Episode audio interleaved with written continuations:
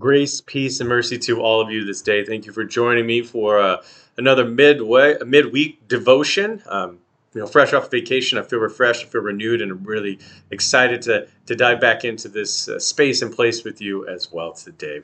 Today, we're going to be looking at a particular story from the prophet Isaiah. We're going to be in the 35th chapter, sharing verses 1 through 8 together today. So, again, if you want to open up your Bibles and grab them, you can open up to Isaiah 35, 1 through 8.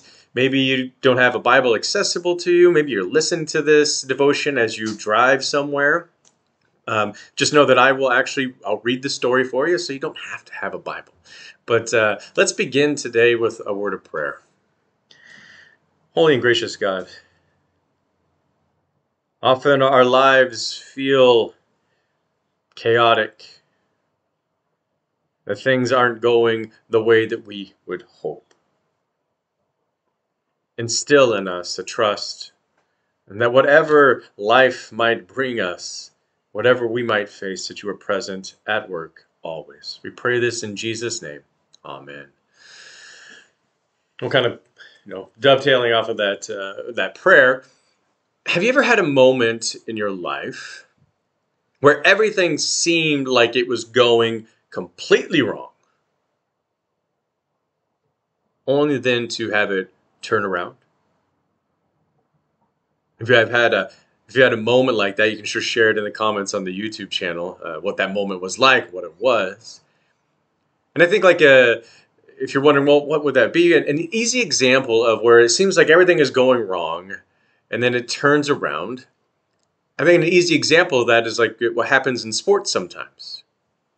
You know, sometimes when one team gets really far behind and then suddenly they mount this amazing comeback. They turn it around and they come back and they and they win the game.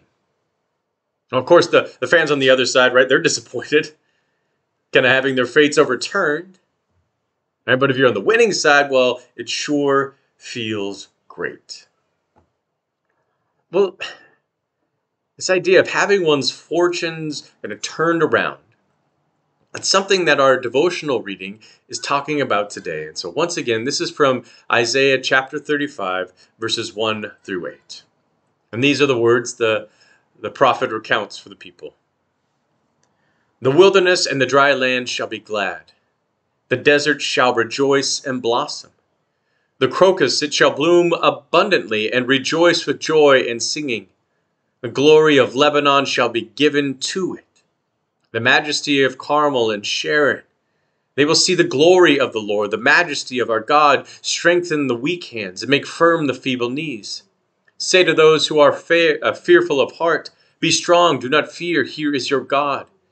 And God will come with vengeance, with terrible recompense, God will come and save you. Then the eyes of the blind shall be opened, and the ears of the deaf, uh, deaf unstopped. Then the lame shall leap like a deer, and the tongue of the speechless sing for joy. For waters shall break forth in the wilderness, and streams in the desert. The burning sand shall become a pool, and the thirsty ground springs of water. The haunt of jackals shall become a swamp. The grass shall become reeds and rushes. Isaiah paints this beautiful picture of a desert that's flourishing with life. Right? People strengthened, healed from physical diseases, a, a path that can be traveled without fear or danger or getting lost. And these are, it's an important picture to paint for God to share with the people through Isaiah because at this point in Isaiah, the people, well, they are being exiled, oppressed, taken from their homelands and transferred to a place that they don't know, never been to. And so, in their time and, and culture and their context, for the Israelites, this picture describes the hope you know, of what God would restore to them, the, these exiled people of Israel. Right? Lifting up this image of hope, even as the realities of their lives show them something quite different. And so as you think about the realities in, in your life and the hope you believe God can restore, what might you describe? Where in your lives do you see the, the you know the, the weak hands being strengthened, the, the feeble knees being uh, empowered? Where in your life are those fortunes being overturned? Because I think, you know, us remembering, hearing a story like this from Isaiah, hearing about God's actions in the past, well, that can help us, or maybe even just allow us uh, to trust that God is still active today. To know that it is possible that even now hope is coming to life. And so keep your eyes open. And keep them open to see the signs of new life and growth that are appearing around you all the time. Well, thank you for joining me today. Let's close with a word of prayer.